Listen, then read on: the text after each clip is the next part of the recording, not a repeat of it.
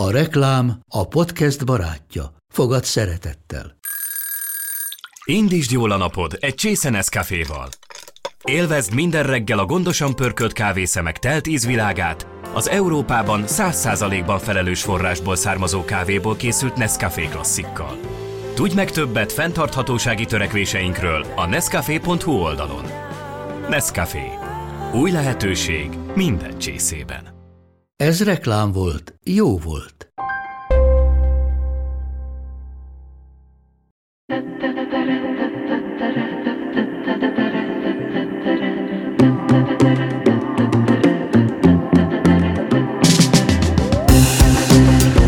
Neked könnyű, mert híres vagy, mert van pénzed, mert jól nézel ki. A sportolókról általában azt gondoljuk, hogy nekik minden egyszerű, mert szépek, erősek, egészségesek. Pedig a sikerek mögött rengeteg küzdelem, munka és szenvedés van.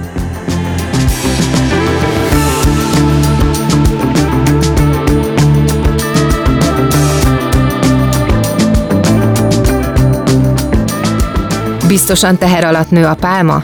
A teljesítménykényszer hozza ki belőlünk a maximumot? Vagy az élvezet és a támogatói közeg?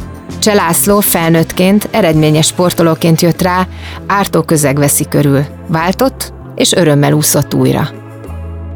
A harmonikus élethez nagyon fontos, hogy olyan emberekkel vegyük körül magunkat, akik hozzánk hasonlóan gondolkodnak, és egy podcast is akkor jó, ha olyan támogató áll mellé, akivel azonosak az értékeink. A neked könnyű legfontosabb partnere a Volvo Autó Hungária. Hogy miért találtunk egymásra, az hallgassátok meg tőlük. Utána pedig rögtön kezdjük a beszélgetést. A Volvo-nak megalakulása óta a világ és a benne lévő emberek a legfontosabbak. Tudjuk, milyen nehéz a gyorsan és folyton változó világunkban helytállni, és hisszük, hogy a harmónia megteremtéséhez főként önismeretre, tudatosságra és időre van szükségünk. Ezért támogatjuk a Neked Könnyű podcastet, és ezért készítünk olyan intelligens, környezetbarát és emberközpontú technológiákkal felszerelt autókat, amelyek a közlekedés minden résztvevőjének, így a benne ülőknek is biztonságot és nyugalmat adnak. Hiszen ha pszichésen kevésbé megterhelő a vezetés, több időnk és energiánk marad az emberi kapcsolatainkra és magunkra, vagyis mindarra, ami igazán fontos.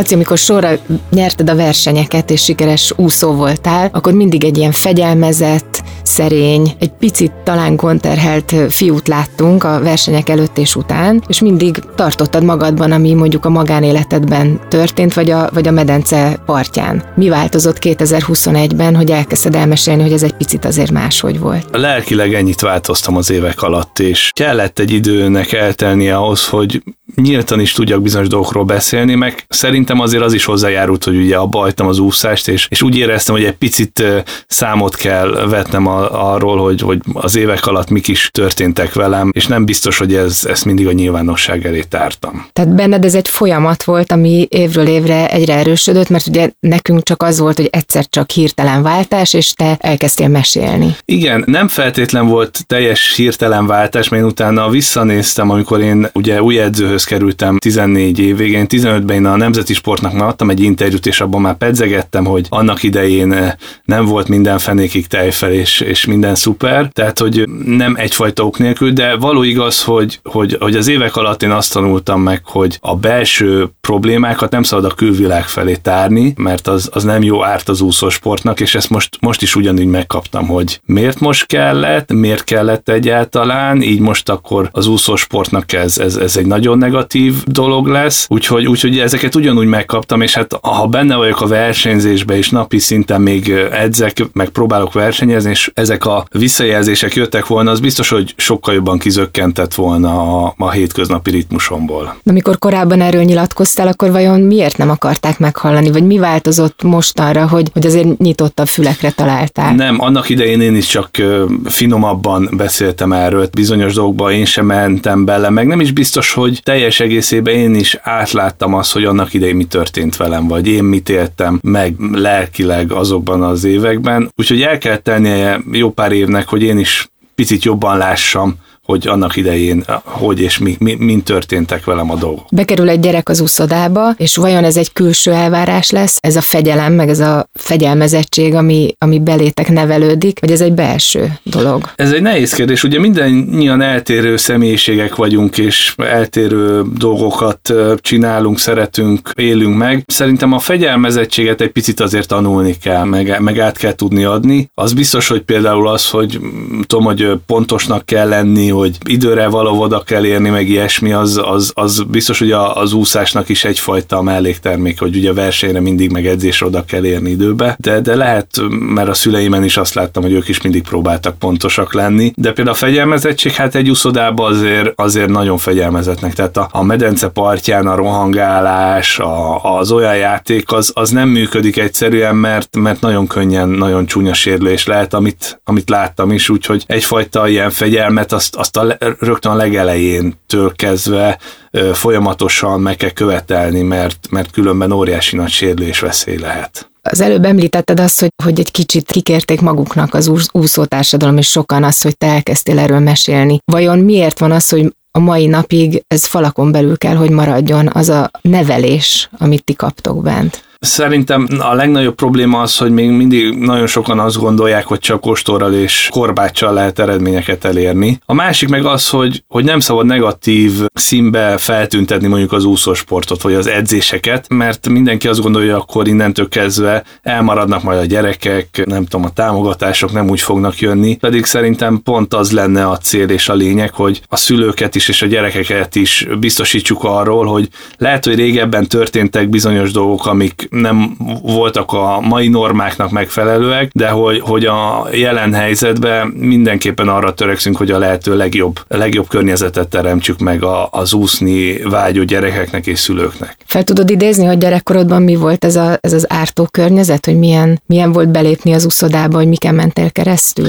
Nem feltétlenül én azt mondom, hogy gyerek, tehát gyerekként egy remek hely volt edzésre járni, imádtam. A csapat remek volt, tehát hogy így annyira jól éreztem magam. Amikor elkezd kezdődtek a problémák, az inkább a, a nagy csoportba való, a legfelső csoportba való felkerüléskor kezdődtek, amikor ugye már, már ott már deklaráltan a versenyúszás a cél, és a minél jobb eredmény kisajtolása a gyerekből, és nálam, nálam akkor, akkor kezdődött el ez Isten igazából. Neked mi volt az a mondat, hogyha meg lehet fogalmazni egy mondatban, vagy, vagy kettőben ezt a motivációt? Mi az, amiért te képes voltál reggel hatkor beugrani a vízbe? Nekem a motivációm az mindig az volt, hogy, hogy jobb akartam lenni. Valahogy éreztem belül, hogy tudok jobb lenni, és hittem magamba. Mert amikor még fiatalabb voltam, középiskolás, nagyon sokáig még nem voltak olyan eredményeim. Ott voltam az élmezőnybe, a hazai mezőnybe, de azért nem, nem lehetett azt mondani, hogy én vagyok a leges legjobb. És mindenki előtt járok, hanem, hanem én egyszerűen hittem abba, hogy ha elvégzem a munkát, megcsinálom az edzéseket, akkor jobb tudok lenni.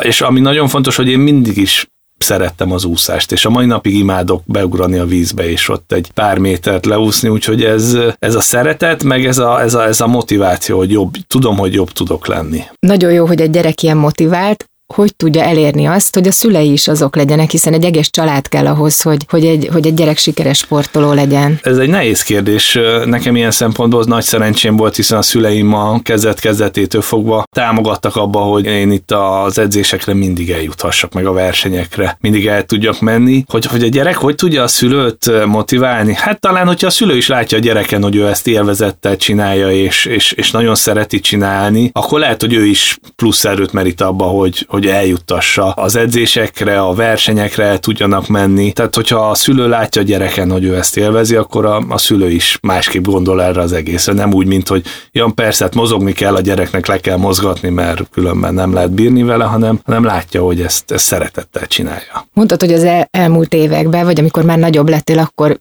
ismerted föl azt, hogy ez egy ártó közeg is lehetett számodra az úszoda. Ahogy egyre idősebbé vagy felnőttebbé láttál, így voltak felismeréseid, hogy jé, akkor lehet, hogy engem is ezzel, ezzel bántalmaztak? Igen, tehát amíg, amíg benne vagyok, addig, addig csak azt gondolom, hogy ez hozzá tartozik, hogy, hogy enélkül ez nem működhet, és, és az évek alatt megszokja az ember, hogy vannak konfliktusok, veszekedések, negatív behatások, olyanok, hogy én napokig rosszul érzem magam, nem vagyok vidám, és amikor kikerülök ebből a közegből, elmegyek egy másik helyre, és megtapasztalom azt, hogy ezt másképp is lehet csinálni, és másképp is működhet, akkor teljes egészében kezdek rájönni arra, hogy hogy itt az egész rendszer volt a hibás, és az egész, az elejétől fogva, hogy a, a felnőtt versenyeztetés volt, az, az a gondolatmenet, az alapgondolatmenet volt hibás, és, és így menet közben felismerem. Persze hát a csapattársaimmal azért már menet közben is nagyon sok mindent átbeszéltünk, és úgy csapottak le ezek a rossz érzések és negatív dolgok, hogy ha valami verseny volt, összettünk a ugye válogatott beli úszótársaink, akkor elkezdtünk historizgatni, hogy ilyen majd hogy nem ilyen rémtörténeteket meséltünk, de már valamilyen szintű vicces formába is megpróbáltunk ezen nevetni. De akkor, amikor ezeket átéltük, akkor, akkor ezek nagyon rosszak voltak, de azt gondoltuk, hogy ez a normális, hiszen azt mondták nekünk, hogy ez kell ahhoz, hogy jobbak legyünk. Igen, talán a, az előző generációk, vagy nem feltétlenül vagyunk egy generáció, vagy egy korosztály, de, de hogy azért mi máshogy nevelkedtünk. Bennünk talán bennünk volt az, hogy, hogy nem lehet szólni. Miért nem mertetek szólni? Én igazából én nagyon sokszor szóvá tettem az edzőnek, hogy nem feltétlen értek egyet azzal, a, azzal az edzés vezetéssel, amit ő, ő alkalmaz, vagy akár az edzéssel magával, vagy azzal a teljesítménykényszerrel, amit ő megkövetel, de igazából nem, nem feltétlen. Annyit értem el, hogy legalább kimondhattam azt, amit gondolok. És szerintem ez egy nagyon fontos dolog, hogy a sok vitában, meg veszekedésben, hogy legalább el tudtam mondani, hogy, a, hogy én mit gondolok hangosan. Szerintem ez egy nagyon nagy bátorság volt a részemről is, mert azt tudni kell, hogy számomra negatív dolgokat nem akkor kezdtem el mondani, amikor már elértem bizonyos eredményeket, hanem már az előtt is és, és ez folyamatosan jelen volt, hogy, hogy mindig meg elmondtam, hogy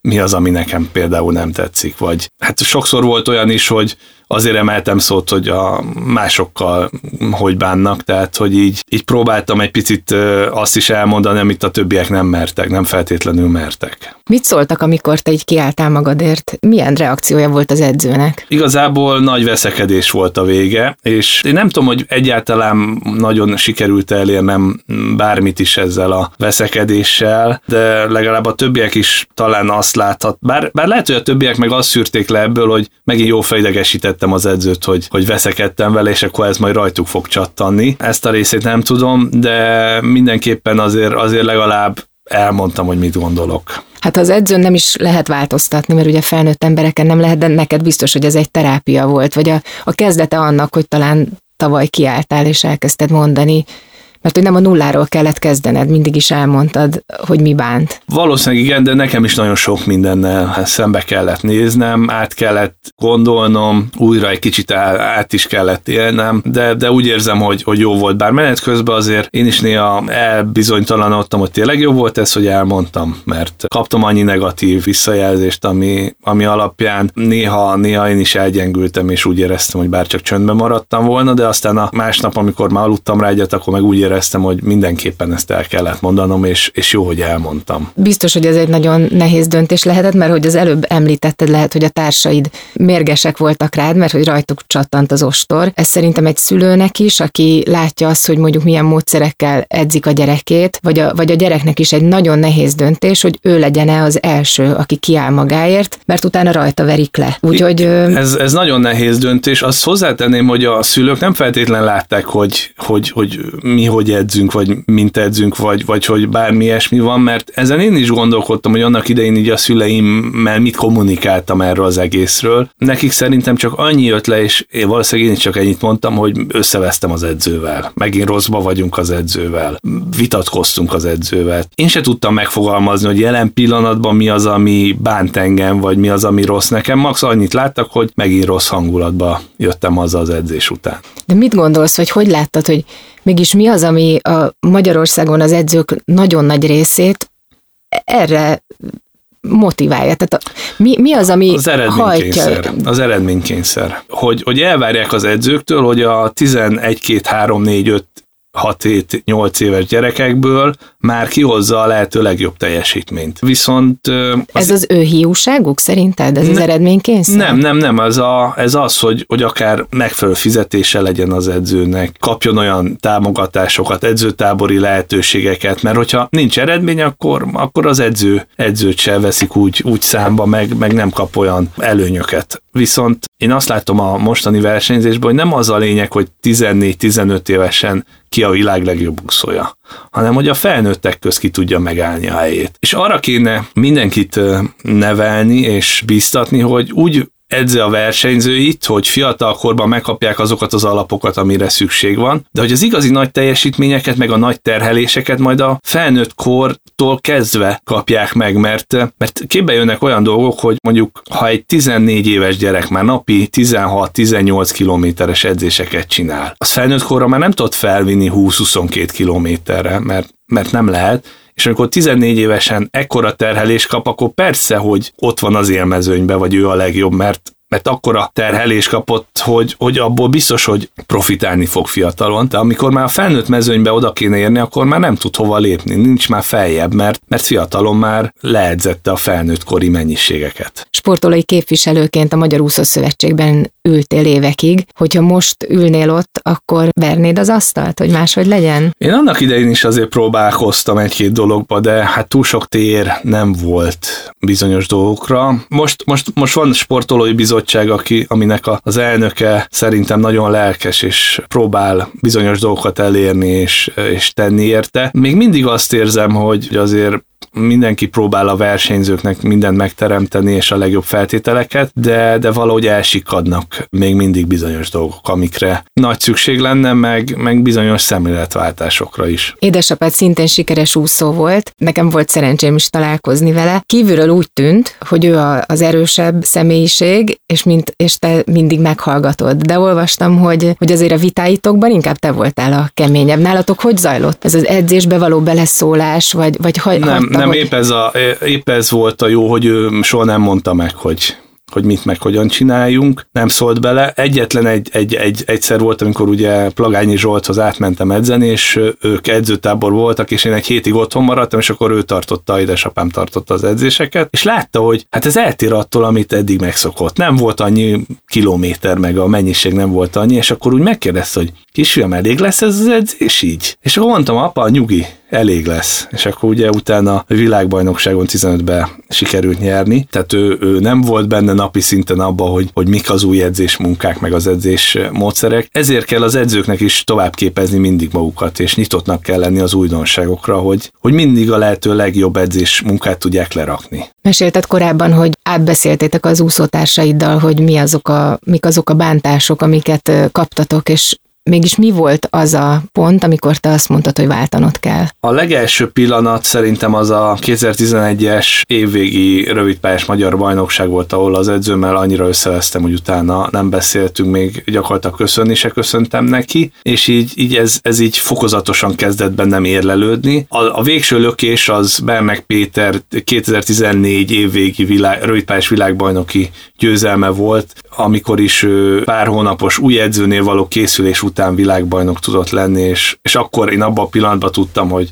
nekem is váltanom kell, mennem kell, mert nem kell bátornak lennem ilyen téren. És ami még szerintem nagyon hasznos volt, hogy még a 14-es év elején két hetet kint edzettem Amerikába, és ott megtapasztalhattam egy teljesen más edzésmunkát, egy edzés hangulatot, egy teljesen más, más környezetet, és szerintem az is elindított bennem valamit, hogy, hogy lehet ezt másképp is csinálni, és, és én utána hoztam meg ezt a döntést, hogy, hogy nagyon rémisztő, hogy elhagyni a biztost, és kipróbálni valami bizonytalan, de, de utána ez gyakorlatilag az első hét után, az első ö, hét edzésekkel, eltöltve, utána én azt éreztem, hogy bármi történik velem, ez, ez nagyon jó dolog, hogy én meghoztam ezt a döntést. Milyen ez a támogatói hangnem? El tudod mesélni nagyjából, hogy hogy zajlik egy edzés? A legfontosabb az, hogy meg kell nekem is azt tanulni, hogy nem kell gyomorgörcsel edzése menni. Mert azért hoztam egy mintát magammal, és rájöttem arra, hogy, hogy az edző azért van ott, hogy jobb legyek, és hogyha ez nem sikerül, akkor nem dől össze a világ, nem történik semmi. Ezt meg lehet beszélni vele, hogy, hogy ez így most nem megy, nem olyan változtassunk egy picit, vagy mit érzek legbelül. Tehát, hogy a kommunikációnak egyfajta formája az nagyon fontos az edző és a versenyző közt. Meg hát az, hogy, hogy láttam a, a fiatal csapattársaimon is, hogy ők, ők se félelemmel jöttek le az edzésen, nem úgy, ahogy én azt éveken keresztül megszoktam, hogy ők se féltek az edzéstől, próbálták elvégezni, próbálták megcsinálni, de hogyha nem sikerült, akkor, akkor nem volt olyan következménye, ami, ami, ami ilyen negatív lett volna. Tehát, hogy, hogy az edző nem próbálta meg megtörni a gyermekeket, a gyermekek lelkét, nem próbálta az, hogy agymosott zombik legyenek, csak az volt a lényeg, hogy próbálják meg elvégezni a, az edzésmunkát, és, és a lehető legjobbukat nyújtsák, és, és ez rám is nagyon nagy hatással volt, és nekem is nagyon jó volt az, hogy mertem úgy edzeni, hogy nem kellett azon gondolkodnom, hogy mondjuk a reggeli edzésen, hogyha ezt most még erősebben csinálom, akkor délután hogy fogom tudni leúszni a délutáni edzést. Tehát, hogy, hogy egy olyan közegbe kerültem, ami, ami próbált támogatni, és a legkritikusabb pillanatokon is próbált úgy átsegíteni, hogy az, azt, azt úgy éljen meg, hogy ez egy, ez egy pozitív dolog. Agymosott zombinak érezted magad egyébként néha?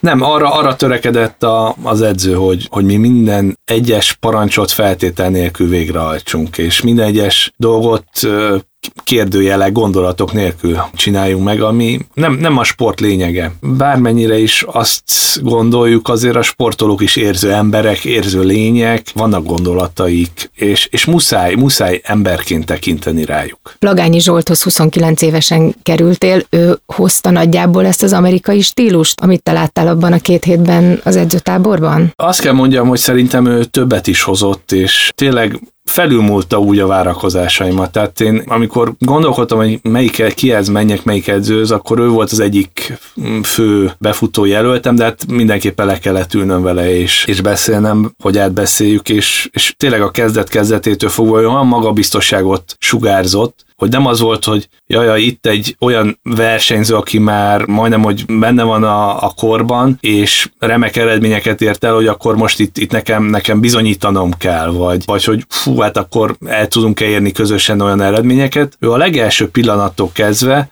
azt sugalta, hogy ő képes arra, hogy velem is a a legjobb teljesítményt kihozza, és kihozza belőlem a még jobb teljesítményt, mint amit, amire előtte voltam képes, és ez a fajta magabiztosság, ez, ez nagyon jót tett nekem, holott most már így azért a évek alatt beszélgetve azért elmondta ő is, hogy azért mondjuk versenyeken azért ő is izgul, de ezt kifelé nem mutatja. Állandó ellenfeled és úszópartnered volt Michael Phelps, és ő is rengeteg dolgot elfolytott magában, annak ellenére, hogy ő nyilván az amerikai ezt a inspiráló környezetet kapta, és nem azt a spártai szigort, amit, amit ti itthon, akkor mégis, hogy van ez a párhuzam köztetek, ez a párhuzam is? Nem tudom, hallottam, hogy Phelpsnek vannak ilyen problémái, meg voltak dolgai, de nem feltétlen biztos, hogy ez a kettő, ez, ez szorosan összefügg, hogy, hogy nem biztos, hogy mind a kettőnek úgy az eredője az úszás, hogy a, az úszás miatt lettek rosszabb dolgok, hanem, hanem például a Phelpsnél is lehet, hogy a túl sok siker miatt alakulhattak ki dolgok, vagy hogy, vagy hogy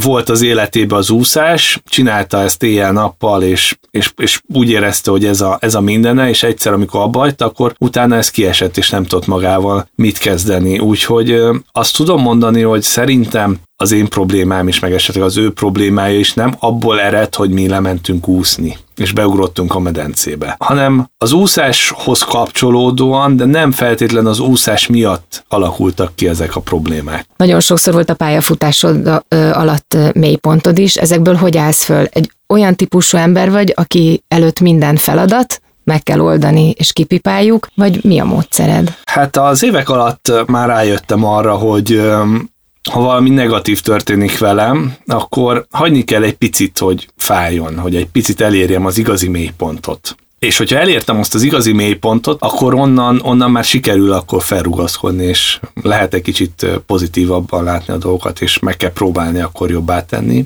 De én azt, azt látom, és úgy érzem, hogy a saját karrieremből is ezt szűrtem le, hogy olyan élsportoló nincs, akinek minden tökéletesen sikerül, és nincsenek hullámvölgyei, nincsenek olyan pillanatok az életében, ami, ami negatív lenne. De azt vettem észre, hogy a negatív pontokból is ki kell tudni jönni, és ki lehet jönni, csak egy hagyni kell egy picit, hogy, hogy, hogy azért ülepedjen ez a dolog, hogy ne várjuk azt el, hogy most ö, valami nem sikerült, és akkor öt perc múlva én már vidám legyek, és örüljek az egész mindenségnek, hanem, hanem hagyni kell egy-két napot, ott, hogy azért ez így leülepedjen, kicsit kiszenvedjen magam idézőjelben mondva, és utána, utána újult erővel lehet tovább menni, és lehet folytatni. Úgyhogy én így ezt próbálom a hétköznapi életbe is átvinni ezt a szemléletet, hogy hogyha jön is valami olyan negatív dolog, akkor nem nem úgy próbálom, hogy akkor ezt így félre söpörni, hanem elfogadom, hogy ez most van. Hagyom is egy picit, hogy, hogy ezzel én így foglalkozzak, gondolkodjak, de tudom, hogy ezen majd túl fog tudni lépni, vagy túl kell lépnem, és, és menni fog, és,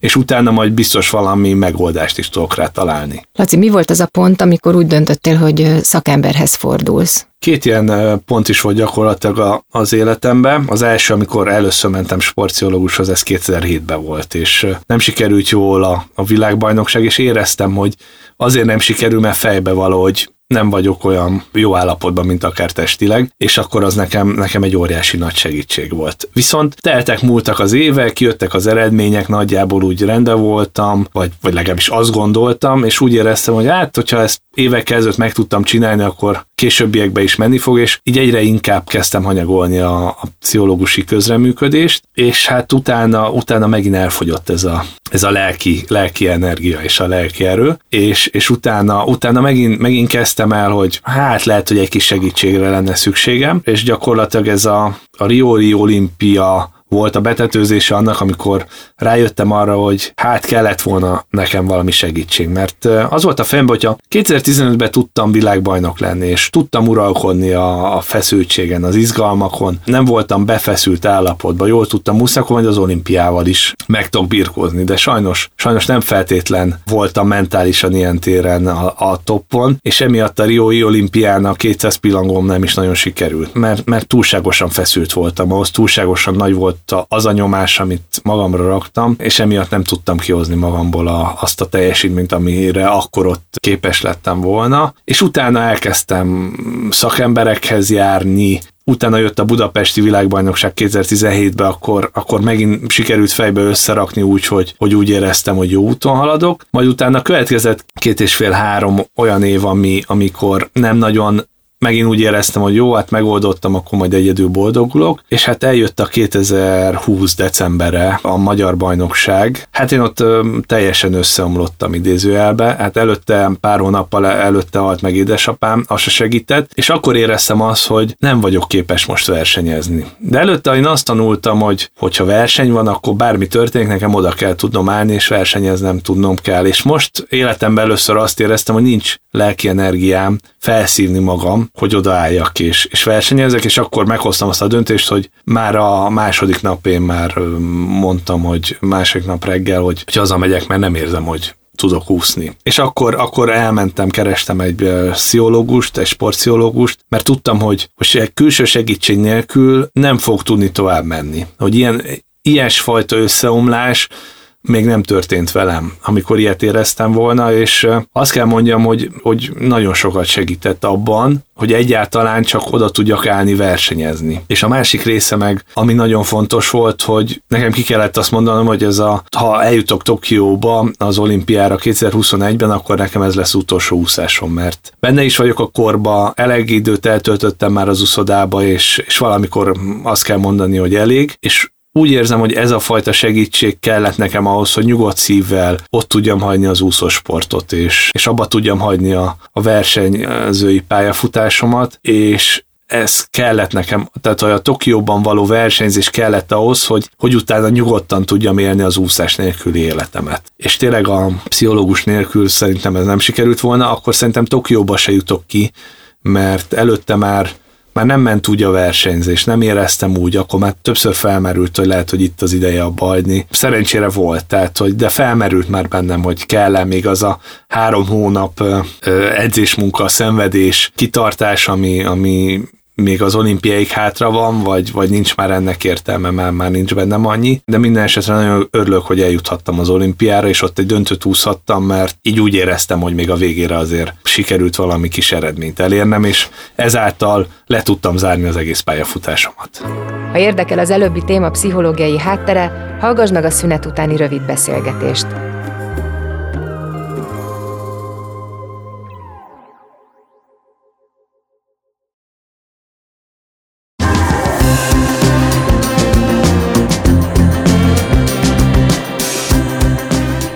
Hogy pontosan értsük, mi játszódik le egy gyerekben, és hogyan segíthetünk neki elérni a lelki jólétet, arról Vaskuti Gergely pszichológussal, a Nemecsek program szakmai vezetőjével beszélgetek.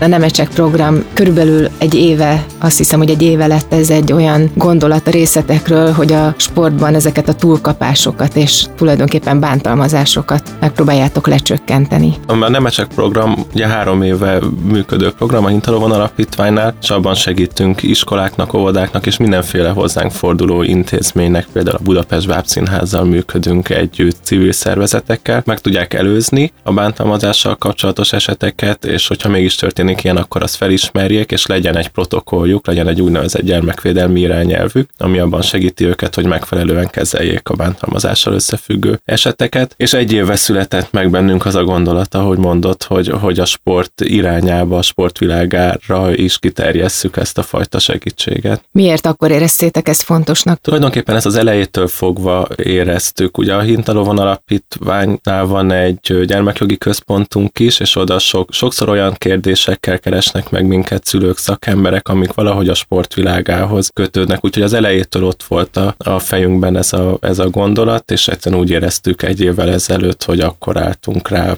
készen. És azt hiszem, hogy egyre aktuálisabb, mert hogy nagyon sokan megszólalnak a témában. Csalaci szerint ezek a túlkapások a teljesítménykényszer miatt vannak, tehát az edzőkben benne van az, hogy minden áron nyerni kell. Nagyon sok, sok oka van. Az egyik az biztosan ez a, ez a teljesítménykényszer. Általában ott van a túlkapások, vagy a határátlépések veszélye az olyan kapcsolat, az a mestertanítvány kapcsolatokban, szóval ahol a hatalmi egyensúly az nagyon nem egyenlő, és például egy edző-gyerek kapcsolat az tipikusan ilyen. De ott van benne az a pedagógia, vagy sportpedagógia történet is, tehát hogy, hogy mint a, szóval, hogyha megnézzük akár a gyereknevelést, akár az oktatást, akár, a, akár az edzősködés, abban, abban van egy ilyen folyamatos elmozdulás a gyerekek tisztelete, gyerekjogok tiszteletben tartásának az irányába. De egyébként még azt szerettem volna ezzel kapcsolatban elmondani, hogy szóval eleve szerintem fontos azt tudatosítani, hogy a sport az nem egy ilyen ördögtől való rossz dolog, tehát az egy, az egy jó dolog. Például két, most mi is csinálunk egy kutatást, ahogy mondtad, 2014-ben az UNICEF is csinált egy kutatást, ő is azok, azt kérdezték felnőttektől, hogy ők egy gyerekként milyen élmények érték a sportolással kapcsolatban, és a válaszadók körülbelül 70% a kicsit kevesebb, mint 70% azért egyértelműen azt mondta, hogy a sport az egy baromi jó dolog, és hogy nekik nagyon sokat adott a személyiségük fejlődéséhez, de voltak benne problémák, vagy, vagy sok, sok embert értek rossz élmények, és amikor azt kérdezték, hogy egyébként mi volt neki a legrosszabb, akkor, akkor az első helyen a rivalizálást, a csapattársakkal való konfliktust emelték ki a válaszadók, második helyen emelték ki a teljesítménykényszert, és harmadik helyen a, az edzővel való kapcsolatát körülbelül a válaszadók 12 nem körülbelül, hanem a válaszadók 12 a emelte ezt ki problémaként. És nyilván ezek összefüggnek, szóval, hogy ahol mondjuk, hogyha van egy olyan sportolói vagy, vagy csapat, csapat közeg, ahol nagyon sok a konfliktus a gyerekek között, akkor lehet, hogy érdemes megnézni, hogy egyébként a sportklubon belül milyen, milyen a szervezeti kultúra, milyen, a, milyen az edzőnek a gyerekekkel való hozzáállása, és nem csak az edzőnek, hanem a fizioterapeutának, az a sok-sok szakembernek, a gyúró, szóval a sok szakembernek, aki, aki dolgozik a sportolókkal, mert ugye, hát ahogy a mondás mondja, a fejétől bűzdik a hal, szóval sokszor az van, hogy mondjuk ami felülről jön feszültség, az lecsurog például például, amit ugye a Cselaci több interjújában elmondott, vagy nyilatkozatában, az a gyerekként feszítő közeg, annak a feszültségnek valahol ki kell jönnie, és ez, ez nagyon sokszor a gyerekek között, csapattársak között jön ki. Megfigyelhető az, hogy minél magasabb szinten sportol egy gyerek, annál jobban terrorizálják, vagy annál jobban ez a teljesítménykényszer mondjuk bántalmazás szülhet az edző részéről? Hát én erre nem merek válaszolni, ahhoz még nekem nagyon sok emberrel kellene beszélgetnem és interjúkat készíteni, hogy erre, erre tudjak válaszolni. Szerintem ez nagyon-nagyon sok, sok dologtól függ, szóval mondjuk az adott területen tapasztalható pedagógia történettől, szóval hogy mi az a, mi az a tradíció, ami, ami áthagyományozódik, nagyon függ magától a sporttól, küzdősport, nem küzdősport, egyéni sport, csapatsport, mekkora teljesítménykényszer, azért vannak emblematikus sportjaink, úszás, vízilabda, szóval, hogy ott talán, hogy ott azt feltételezem, és tudom biztosan kijelenteni, de azt feltételezem, hogy ott edzőkre, sportolókra sokkal nagyobb teher hárul. Ugye minél magasabb szinten sportol egy, egy gyerek, annál inkább előtérben van a teljesítmény, annál inkább elképzelhető az, hogy mások háttérbe szorulnak. Ugye, hogy megkérdezzük a gyerekeket, hogy miért sportolnak, akkor azt fogják mondani, hogy a sport örömért, meg az élvezetért sportolnak. Amikor viszont 16-17 vagy x évesen az olimpiára készülők, akkor ez háttérbe szorulhat, és azt lehet mondani, hogy a teljesítményes sportolok, és hogyha, és a dobogó és sportolok, vagy az olimpiai kvalifikáció és sportolok, és hogyha ezek előtérbe kerülnek a sport szeretetével, örömével szemben, akkor, akkor azt feltételezem, hogy igen, nagyobb, nagyobb rá az esély. Az előbb említetted, hogy a, hogy a tradíciók, az, az, az nagyon sokat számít, hogy ki, mondjuk a, a mai edzők hogyan nevelkedtek a saját sportágukban esetleg. Ebben milyen tendenciát láttok? Én abszolút látok ebben, ebben elmozdulás, szóval ugyanúgy, ahogy a nevelés pedagógia, vagy oktat, nevelés oktatásban is látok egy elmozdulás, a sportban is egyértelműen van. Már eleve az, hogy szó van erről, szóval, hogy kiáll, és nem csak a Cselaci, hanem so, sokan mások kiállnak, és, és, és beszélnek az élményeikről, hogy elindul egy társadalmi párbeszéd, az annak a jele, hogy, hogy van nő elmozdulás. Az, hogy ebbe a kezdemény, az, hogy ennek a kezdeményezésnek része a Magyar Olimpiai Bizottság, vagy beállt ebbe az ügyben a Magyar Olimpiai Bizottság, az is, az is egy jelzés. Az, hogy az úszó szövetségnek van gyermekvédelmi protokollja, és jó pár éve van, és nagyon kiváló szakemberekkel dolgozták ki ezt a protokolljukat. Az, hogy az összes úszó szövetségnek van gyermekvédelmi és etikai kódex, azt mondom, az összes úszó szövetség, az összes sportszövetségnek Igen. van gyermekvédelmi és etikai protokollja, az mind-mind annak a jele, hogy ez, hogy ez egyre fontosabb. Hol van az a határ, amikortól azt mondhatom, hogy ez bántalmazás, és nem csak mondjuk egy, egy leszidás, vagy egy fegyelmezés? Nagyon-nagyon nehéz ilyen éles határvonalat szabni, külön a pszichológiai és érzelmi bántalmazásnál, fizikai bántalmazásnál, szexuális bántalmazásnál sokkal egyértelműbb, hogy hol van az az objektív határ. Érzelmi bántalmazásnál ez, ez sokkal, sokkal nehezebb. Nagyon fontos az, hogy a, hogy az edző, vagy, a, vagy a, akinek a száját az adott mondat elhagyja, hogy neki mi is a szándék, mi is a célja, azzal illetve, hogy a gyerek hogy éli meg, mert ugye ebben baromi nagy különbségek vannak. Mit tehet a szülő? Ez egy nagyon nehéz kérdés, hiszen a gyerek valószínűleg nem mindent mesél el otthon, vagy ő is szűr, a gyereknek az igazsága más, mint a mi igazságunk. Hogyha mégis kiderül, hogy mondjuk nem megfelelően beszélnek, vagy bánnak a gyerekkel, akkor ez egy nehéz döntés a szülő részéről, hiszen lehet, hogy utána magán a gyereken verik le idézőjelben az, hogy, hogy a szülő szólt esetleg a rossz bánásmód miatt. Nagyon jó, hogy kérdezed, és köszönöm, mert ebben az egész programban, az egész projektben nekünk nagyon fontos az, hogy a szülőket megszólítani, a szülőket érzékenyíteni, a szülők figyelmét felhívni. A legfontosabb, amit a szülő tehet, hogy legyen partnere, hogy mindig a gyerek partnere legyen, és ez nem csak a sportról, hanem, hanem iskoláról is. Ha a gyerek azt mondja, hogy így meg így szólt hozzám az edző, így meg így szólt hozzám a tanár, akkor ne az legyen a szülői válasz, hogy biztos meg volt rá az oka, vagy biztos, miért mit csináltál, hogy ezt, ezt kaptad, vagy mivel érdemelted ezt ki. Tehát, hogy a szülő az mindig legyen a gyereknek a partnere. Amit tehet a szülő, az az, hogy beszéljen a gyerekről, a jogairól, szóval, és ez nem csak a sportolóknak, hanem általában a gyerekeknek, hogy minél hamarabb egészen kisgyerekkortól el lehet kezdeni a jogtudatosítást, hogy ki hogy nyúlhat hozzád, hogy, hogy mi az, ami nem, ki hogy szólhat hozzád, mi az, amit nem lehet másoknak megengedni, és hogy amellett, hogy tudja a jogait, tudja azt is, hogy mit csináljon egy ilyen helyzetben. A legfontosabb, hogy, hogy ne tartsa magában, hogy mondja el, hogy forduljon a szülőhöz. Ezeket mint teheti, amit még tehet a szülő, hogy adja meg a gyereknek a választási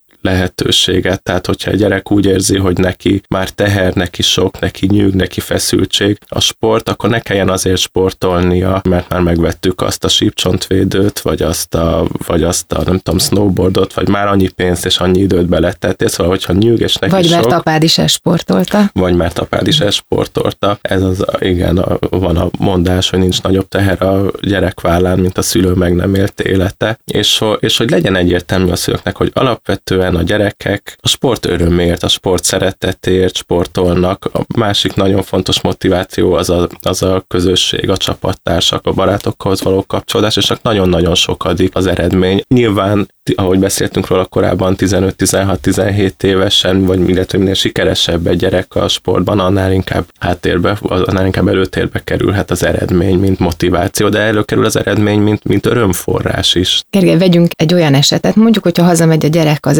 edzésről, és tulajdonképpen nem érzi azt, hogy óriási nagy baj történt az edzésen, de mégis rossz érzése van egy olyan mondattól, vagy egy olyan szidalmazástól, ami lehet, hogy az edző részéről ártatlan volt mit tesz ilyenkor a szülő? Van erre valami protokoll? Nyilván egyrészt azt teszi a szülő, ahogy belőle jön, és ami, ami önazonos, ami a nekem javaslat azon túl, hogy, hogy legyen a gyerek partnere, szóval, hogy ne kérdőjelezze meg azt, ami, hogy mi történt, ne, ne nyomja rá, hogy de mit csináltál. Szóval hallgassa meg, erősítse meg, hogy milyen jó, hogy ezt elmondta, hogy kösz, hogy ezt elmondtad, hogy nagyon fontos, hogy elmondtad, és a jövőben is ezt kell, és, és beszélnek arról, hogy a gyerek mit akar, hogy most mi történjen, mi történjen ezzel, mert az se jó, hogyha ilyenkor egy szó nélkül mondok semmit, és más is felhívom az edzőt, és, izé, és másnap pedig a gyerek elmegy az edzésre, és azzal fogadja az edző, hogy Szóval, hogy, hogy, hogy te mit mondtál, és hogy miért, miért beszélsz ilyeneket. Szóval, hogy erő, erősítsük meg a gyereket, hogy erősítsen meg a gyereket, és legyen a partnerek, kérdezzem meg, hogy mi történjen ezzel, hogy a, a saját életével és a saját élményeivel kapcsolatban a kontroll az ott tudjon maradni a gyerekkel, de hogy az a gyereknél, de hogy azt megérezze, hogy viszont ami neki oké, okay, amire ő vágyik, ami neki komfortos, abban a partneret tudok lenni szülőként. Tíz évig kosárlabdáztam, és talán nem emlékszem olyan meccsre, amin ott voltak a szüleim. Most ezzel szemben az edzők réme az, hogy a szülők manapság már az edzéseket is szinte végigülik, és a meccseken ott vannak, és a legnagyobb drukkerek és a legnagyobb hangjuk van, ami nem mindig szimpatikus, de ez segíti el a munkátokat, hogy a szülő jelen van, és állandó tanulja annak, hogy az edző hogy bánik a gyerekkel. Az a Hintalovon alapítványnál a, a mottónk, hogy a szülőség tanulható, és ez egy, ez egy pont olyan, ez egy tipikusan olyan helyzet, olyan kontextus, kontextus, ahol a szülőnek az ő jó jelenlétét tanulnia kell. Én is, ahogy mondtad ezt, hogy ott voltak, vagy nem voltak ott, az én, nekem nagyon sok olyan emlékem volt, hogy ott voltak, akár az én szüleim, nem mondjuk az nekem egy pozitív emlék volt, de nagyon sok olyan gyerekre emlékszem, aki minden elrontott labdamenet után riadtan kereste a lelátón a, a szüleit, vagy nagyon sok olyan gyereksport eseményen voltam, ahol tényleg a szülő a bekiabálásaival, a foci drukker szülő, iszonyatos mondat, iszonyatos bántalmazások, azok nem feltétlenül a saját gyerekének, hanem más gyerekeknek is. Tehát, tehát ebben is szerintem nagyon fontos megszólítani a szülőket, hogy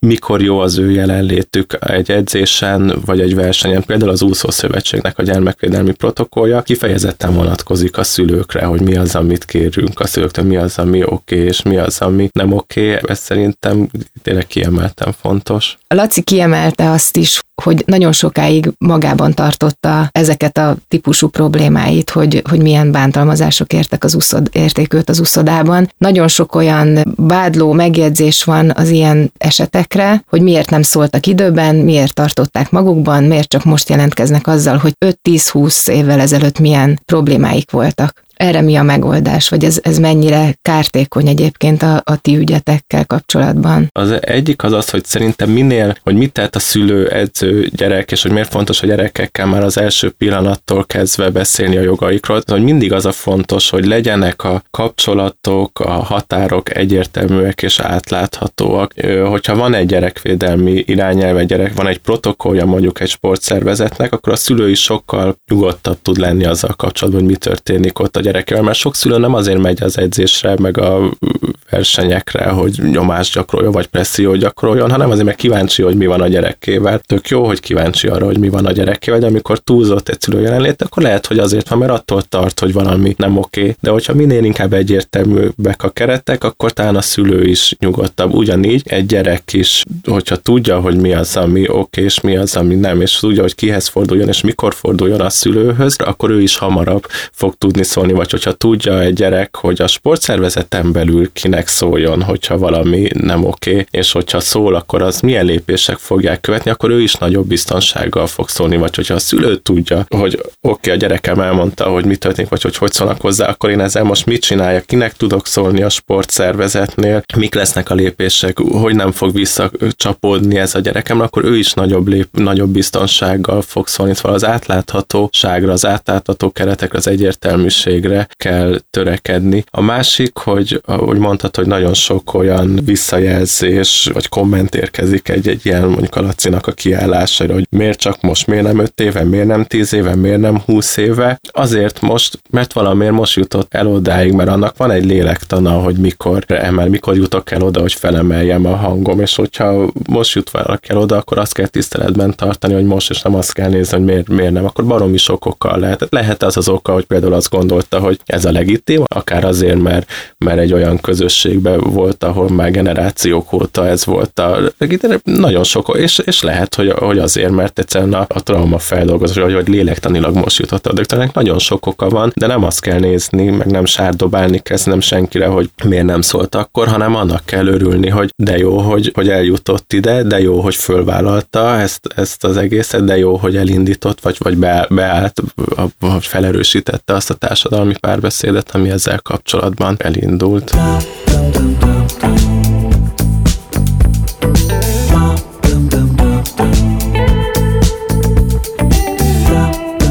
A Neked Könnyű podcastet hallottátok. Azért indítottam el ezt a műsort, mert ha jobban értjük a belső működésünket, akkor nyitottabbak vagyunk egymás felé. És persze közelebb kerülünk saját magunkhoz is.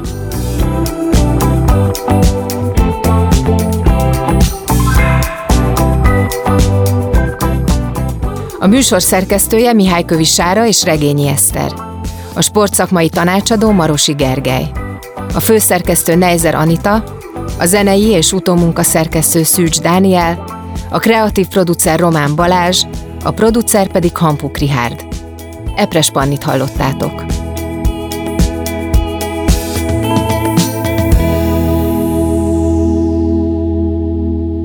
Beaton Studio A Volvo-nál azért dolgozunk, hogy a mozgás szabadságát fenntartható, személyes és biztonságos módon tegyük átélhetővé. Hisszük, hogy ez a cél csak az önmagunkkal való őszinte szembenézés és az elhivatott munka révén valósítható meg. Ezért vállaltuk, hogy 2040-ig teljes mértékben klímasemleges és körforgásos vállalattá válunk, és etikus üzletvitelünkkel hozzájárulunk egy igazságosabb társadalom létrejöttéhez. Úttörő technológiai megoldásainkkal nem csak az autóban ülők, de a közlekedők számára is nyugodtabb körülményeket teremtünk. Mert a jövőnk közös, a jobb holnapot pedig a ma felelős döntései formálják.